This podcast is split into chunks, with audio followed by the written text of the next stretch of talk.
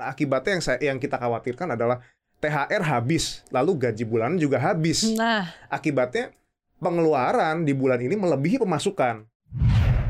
bukan misalkan untuk bayar tiket mudik, Bukan. sewa mobil, beli baru, beli HP baru. Bukan, itu keinginan. Itu kayaknya wajib. Kalau memang kurang ya, kita coba review yang namanya keinginan kita ya. Lagi-lagi keinginan ya. Keinginan, karena keinginan yang bisa dikorbankan. Kalau kita korbankan yang wajib, kita kena penalti. Ujung-ujungnya pengeluaran kita makin besar Sasa Iya. di situ. Kalau yang kebutuhan pokok kita korbankan, kualitas hidup kita yang bakal berkurang.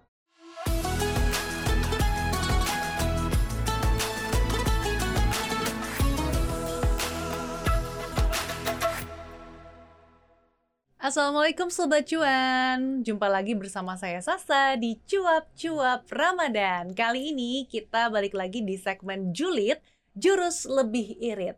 Nah, segmen Julid ini dipersembahkan oleh Cuap-Cuap Cuan dan juga CNBC Indonesia. Nah Sobat Cuan, kali ini saya tidak uh, sendiri karena saya sudah ditemani oleh uh, financial expert CNBC Indonesia Ada Mas Aulia Akbar. Halo Mas Akbar, apa kabarnya? Halo Sa, kabar Gimana baik? nih puasanya? Puasanya aman. aman ya. Nah kalau ngomong-ngomong aman nih, Hmm. THR kira-kira aman gak ya di bulan Ramadan? Karena biasanya kalau di bulan Ramadan yang ditunggu-tunggu apa lagi sih? Yang pasti adalah THR, Ya. apalagi menjelang Lebaran ini karyawan su- uh, biasanya uh, sudah semeringas sekali ya Betul. untuk menanti keputusan THR. Apalagi baru-baru ini pemerintah menetapkan paling lambat nih perusahaan harus memberikan THR kepada karyawannya ini Hamin 7 Lebaran. Tapi nih Mas Akbar dan juga Sobat Cuan, biasanya nih kalau sudah dapat THR, kok cuma numpang lewat gitu ya? Apa jangan-jangan Sobat Cuan eh, bukan hanya sekali nih, tapi sering kali gitu ya. Nah, tapi yang pasti hari ini kita bakal ngobrol-ngobrol lebih seru lagi sama Mas Akbar. Ini gimana sih cara atur THR anti khawatir nih Mas Akbar? Oke, THR anti khawatir ya berarti ya. Memang kita nggak dipungkiri ya kalau THR itu cuman numpang lewat. Kadang-kadang itu bisa saja habis karena perilaku konsumtif kita ya. Hmm. Mungkin bisa jadi karena kita juga kebanyakan bukber di bulan Wah. Ramadan ini ya. Sobat Cuan? Ah, makanya terus yang kedua eh, Lebaran identik dengan baju baru, sepatu baru dan lain sebagainya. Outfit-outfit baru itu sendiri juga eh, akhirnya menyebabkan kita eh, menyebabkan spending kita juga besar gitu ya. Hmm. Kita pengen beli, akhirnya ujung-ujungnya cuma numpang lewat. Dan yang pasti yang terakhir juga kadang-kadang kita adalah momen di mana kita bagi-bagi THR ke orang-orang Ya. terdekat kita ya, ada orang tua, anak, keponakan, sepupu, ya dan bahkan mungkin orang-orang la- lain di sekitar kita ya, ada ART, supir kalau yang punya, ya itu juga yang membuat salah satu THR kita juga bisa numpang lewat di situ. Jadi boncos ya. Yes. tapi jangan sampai boncos Hmm. karena kita bakal ngobrol-ngobrol ini untuk memberikan gambaran bagi sobat cuan supaya anti khawatir ya kalau dapat. THR. Hmm. Tapi sebenarnya kalau selama bulan Ramadan Hmm, itu hmm. pola konsumsi masyarakat tuh seperti apa sih dari Oke. eh, tahun ke tahunnya Mas Akbar? Oke, kita bicara mengenai pola konsumsi ya. Jadi saya pernah baca surveinya Populix ya di Ya. bulan Ramadan ini kenaikan eh, pengeluaran itu dibanding eh, bulan sebelumnya tuh umumnya adalah 25 25 hingga 50% dari spending yang bulan sebelumnya. Jadi Hmm. kenaikannya cukup drastis karena kan harga-harga bahan pokok juga mengalami kenaikan di situ ya. Sementara ada juga dari survei Sensum itu dia mengatakan bahwasannya rata-rata itu pengeluaran orang di 2022 itu ya tahun lalu itu untuk Ramadan tuh 6,9 juta Oh. di situ. Nah, seperti apa di tahun ini datanya belum keluar, tapi saya rasa sih meningkat ya karena sekarang kan eh, 2023 ini kan kayak udah COVID tuh kayak udah nggak nggak kelihatan Iya. gitu ya.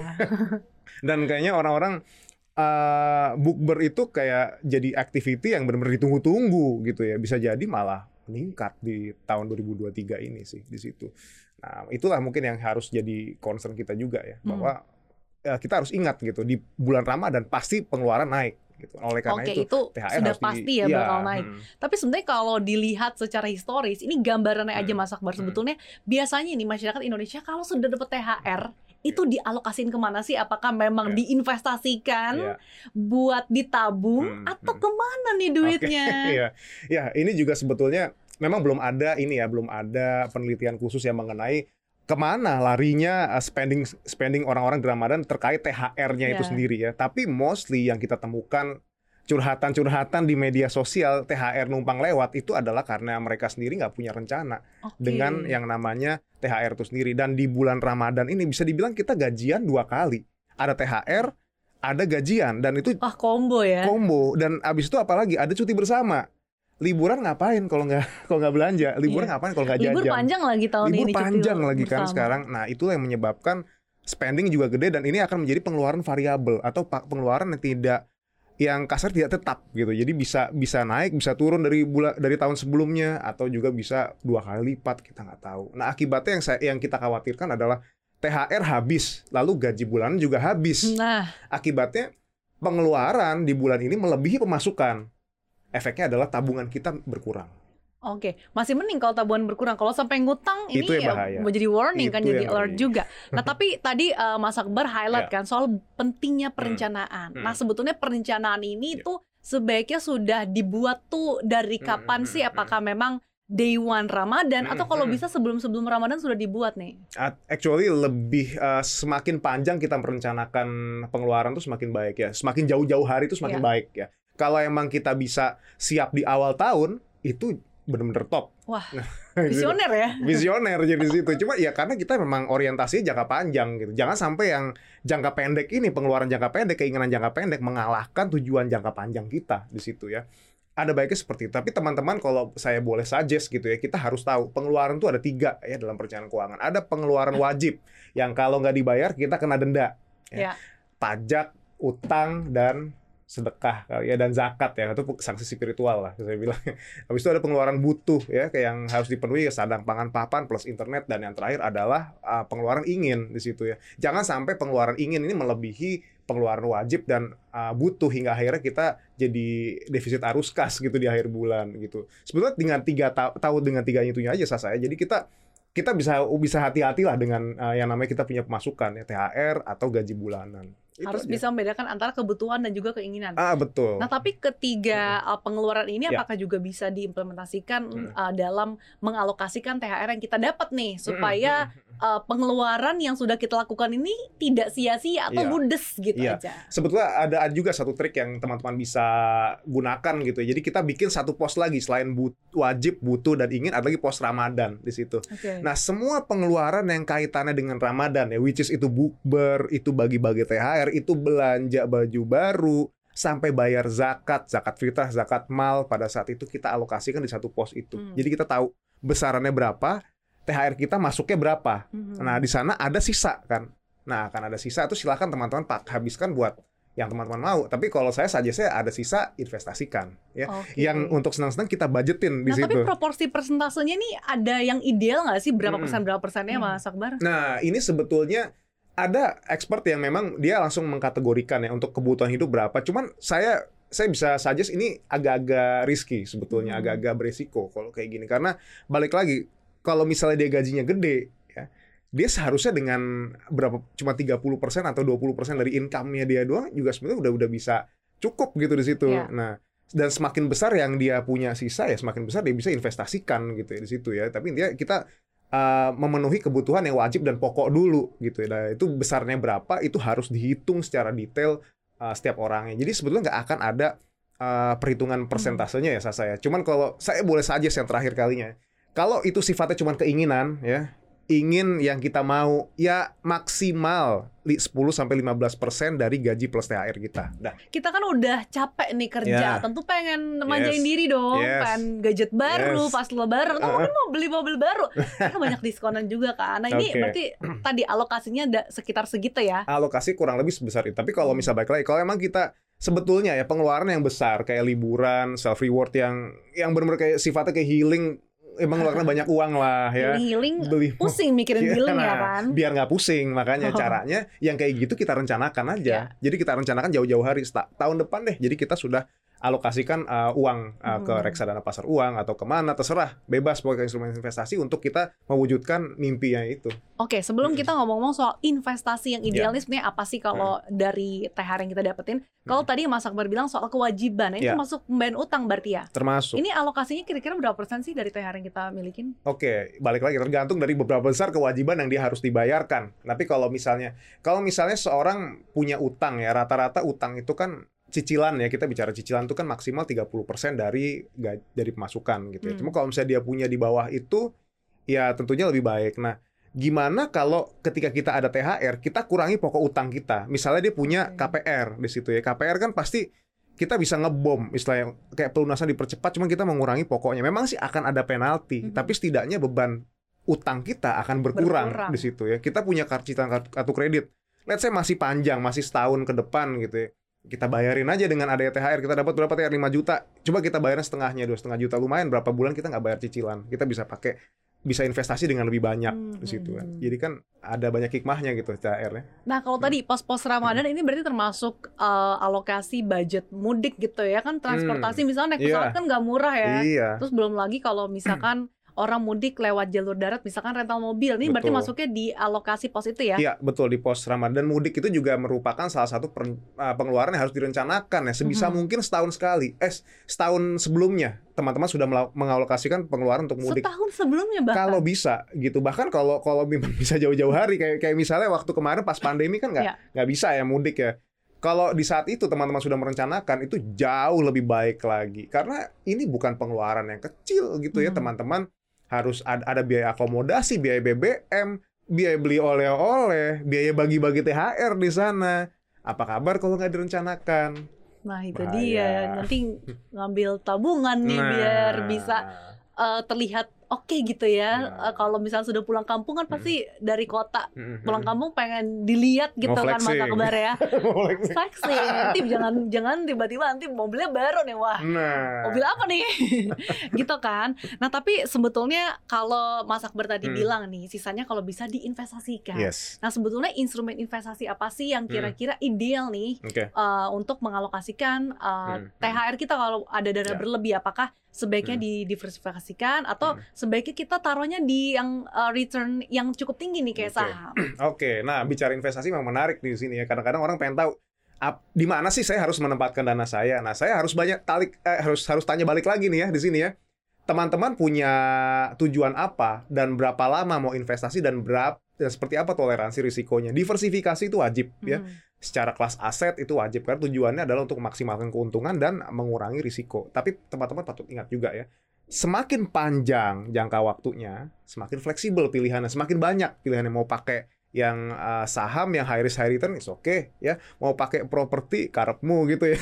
Mau pakai atau mau pakai yang nggak liquid ya terserah gitu. Tapi semakin pendek jangka waktunya. Misalnya mau nikah tahun depan ya berarti kita harus pilih instrumen yang memang stabil yang low volatility reksadana pasar uang suatu utang negara atau uh, deposito mungkin yang yang lebih aman di situ ya jadi semua tergantung dari jangka jangka waktu dan ininya sih ya, dan tujuannya sih ya teman-teman harus tahu itu tujuannya buat apa Nah, harus tahu tujuannya untuk apa. Mas Akbar sebetulnya yang mungkin suka dilupain ya Ya. oleh masyarakat Indonesia adalah review pengeluaran Oke. saat Ramadan maupun Lebaran Hmm. setiap tahunnya. Ini Hmm. menurut Mas Akbar tuh cukup penting nggak sih untuk review Oke. pengeluaran kita Sebetulnya kalau review itu saya lakukan per kuartal malah. per kuartal? Nasabah-nasabah saya juga per kuartal dulu. Jadi kenapa kok per kuartal? Karena ada namanya financial health check up. Kalau dalam uh, perencanaan keuangan ya kita ngecek keuangan, kesehatan keuangan kita pribadi.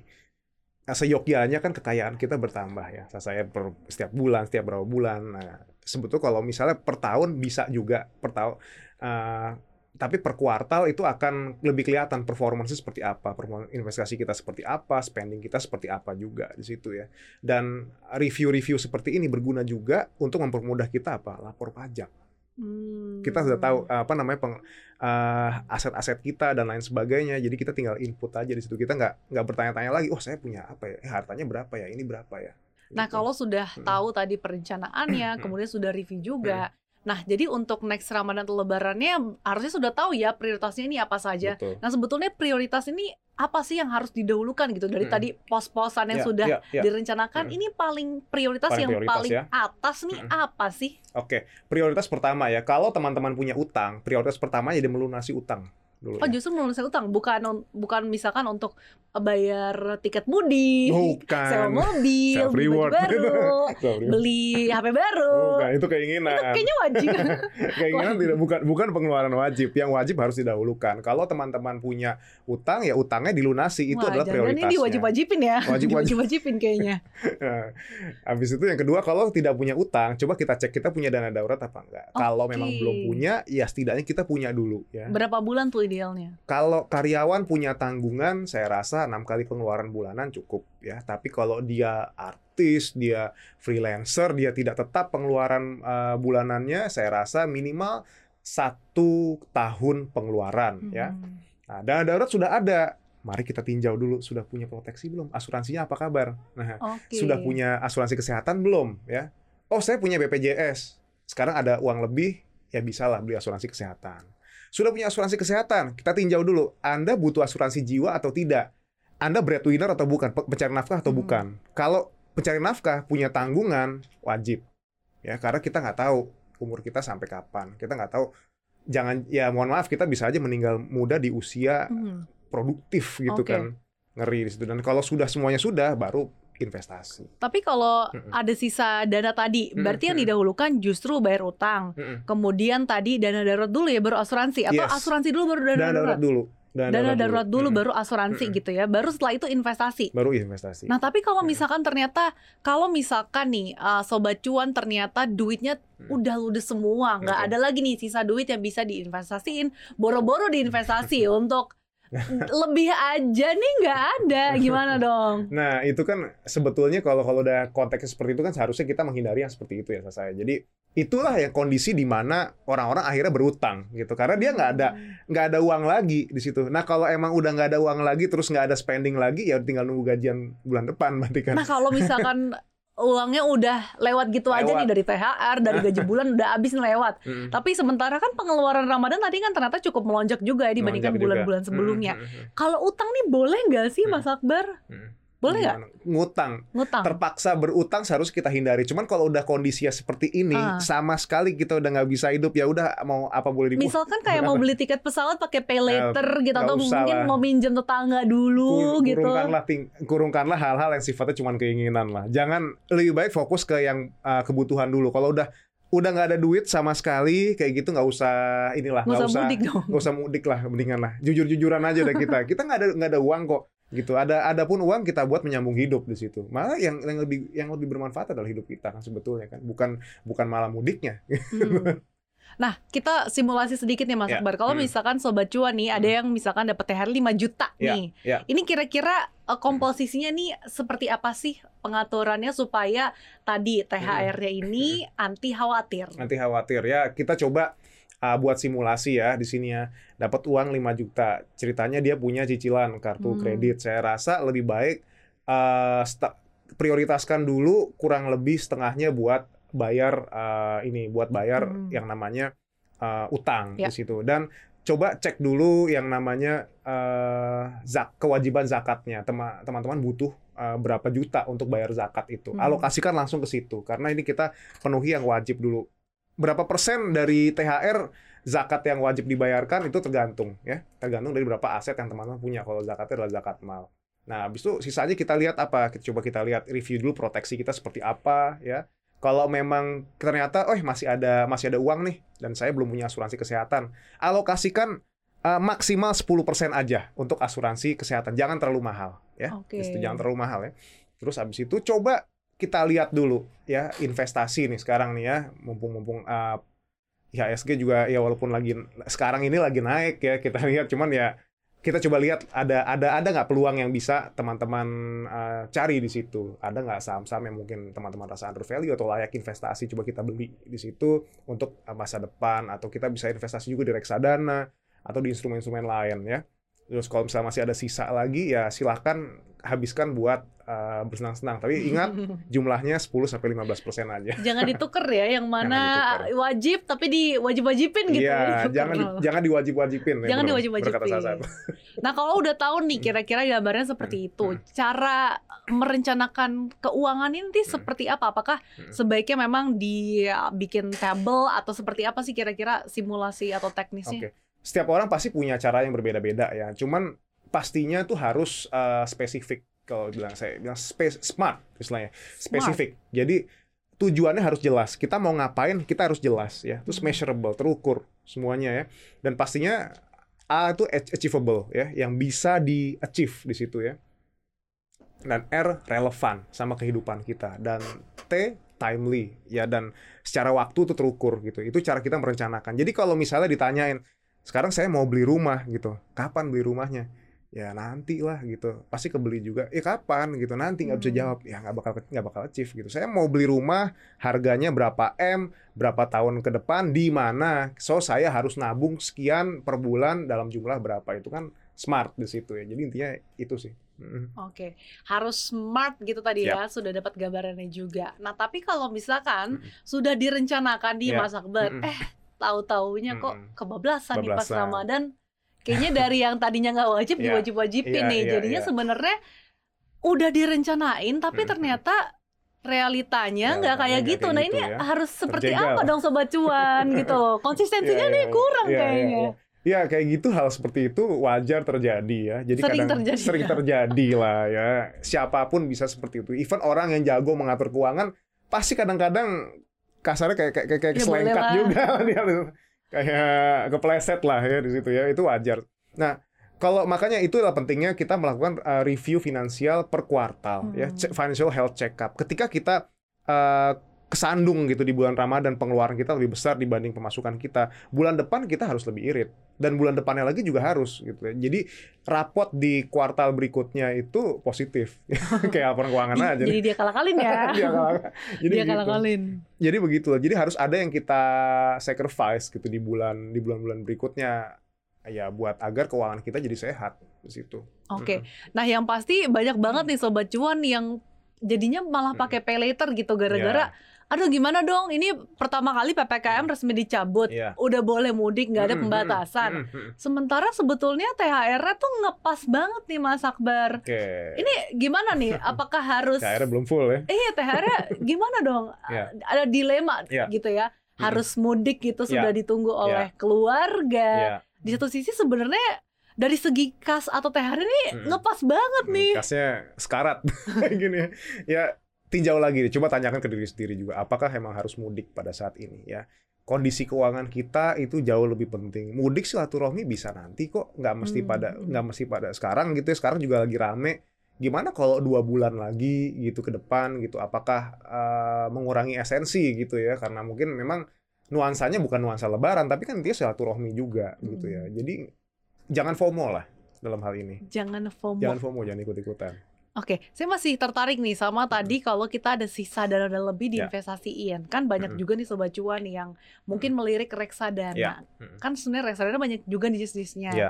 Tapi sebetulnya s- idealnya ini biar kita bisa Mm. menoptimalkan Mm. THR kita nih di jenis apa sih? Nah, ini balik lagi ya. Banyak kan balik lagi nih kalau per- perencanaan keuangan. Karena setiap karena perencanaan keuangan adalah personal ba- basically ya. Jadi itu harus didasarkan dengan- dari ke- kepribadian orang itu sendiri. Reksadana ada reksadana pasar uang yang terko- yang semua portofolionya 100% itu adalah aset pasar uang ya yang low risk di situ ya.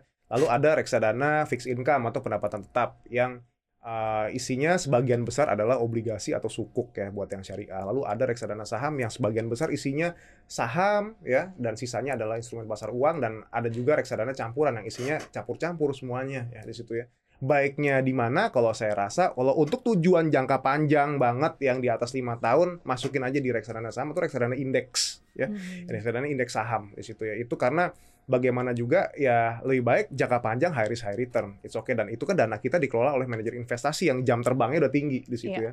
Tapi kalau untuk jangka pendek ya atau jangka menengah pilih uh, reksadana pasar uang atau pendapatan tetap aja. Yang pasti pasti yang ya pasti low risk gitu ya.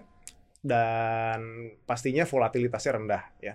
Reksadana pendapat tetap juga saya rasa pas lah buat jangka-jangka menengah lah tiga tahun gitu cukup menarik juga tergantung dari komposisi asetnya ya kebanyakan dia obligasi korporat atau obligasi negara di situ. Hmm. Nah, Mas Akbar tadi kan sebelumnya Mas Akbar bilang nih Hmm. sebaiknya kalau bisa nih sudah jauh-jauh hari Hmm. dipersiapkan bahkan Ya. kalau bisa setahun Iya. sebelumnya. Mm-mm. Nah, gimana nih cara mengoptimalkan THR? Oke. Kalau misalkan kurang ini harus apa? Mm-mm. Dan kemudian langkah-langkahnya kemudian kita harus ngapain nih selanjutnya? Oke ya. Kalau memang kurang ya kita coba review yang namanya keinginan kita ya. Lagi-lagi keinginan ya. Keinginan karena keinginan yang bisa dikorbankan. Kalau kita korbankan yang wajib kita kena penalti. Ujung-ujungnya pengeluaran kita makin besar Sasa Iya. di situ. Kalau yang kebutuhan pokok kita korbankan, kualitas hidup kita yang bakal berkurang. So, keinginannya direview ya. Silakan direview mana yang pos-pos yang memang bisa dikeluarkan, apakah itu belanjanya yang kita korbanin, apakah itu bukbernya yang kita Tidak. korbanin ataukah jajannya yang kita korbanin gitu ya. Ya pokoknya yang sifatnya adalah keinginan gitu agar kita bisa uh, merealisasikan satu hal yang mungkin kita bisa yang kita mau dan itu sangat bermakna buat kita. Oke, jadi memang kuncinya harus bisa uh, membedakan antara keinginan kebutuhan mindsetnya Yap, ya yang harus ditanemin ya. Oke, thank you banget nih Mas Akbar sudah berbagi bersama kami, udah sharing-sharing. Semoga sobat cuan nextnya nih bisa lebih bijak lagi dan juga cerdas dalam mengelola THR tunjangan hari raya gitu ya. Kalau bisa tadi sebelum-sebelumnya nih jauh-jauh hari sudah dipersiapkan. Kalau belum nggak ada kata terlambat ya untuk Yes, melakukan perencanaan. dan yang pasti kalau ketika mengimplementasikannya ini harus disiplin. Jangan yang nggak wajib diwajib-wajibin. Oke terima kasih sekali lagi Mas Akbar. Terima kasih juga Sobat Cuan yang sudah mendengarkan.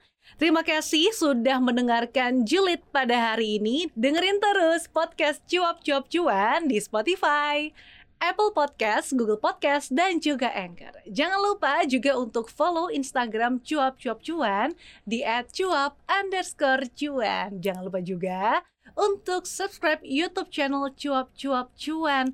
Dan yang pastinya jangan lupa untuk terus komen, like, dan subscribe sebanyak-banyaknya.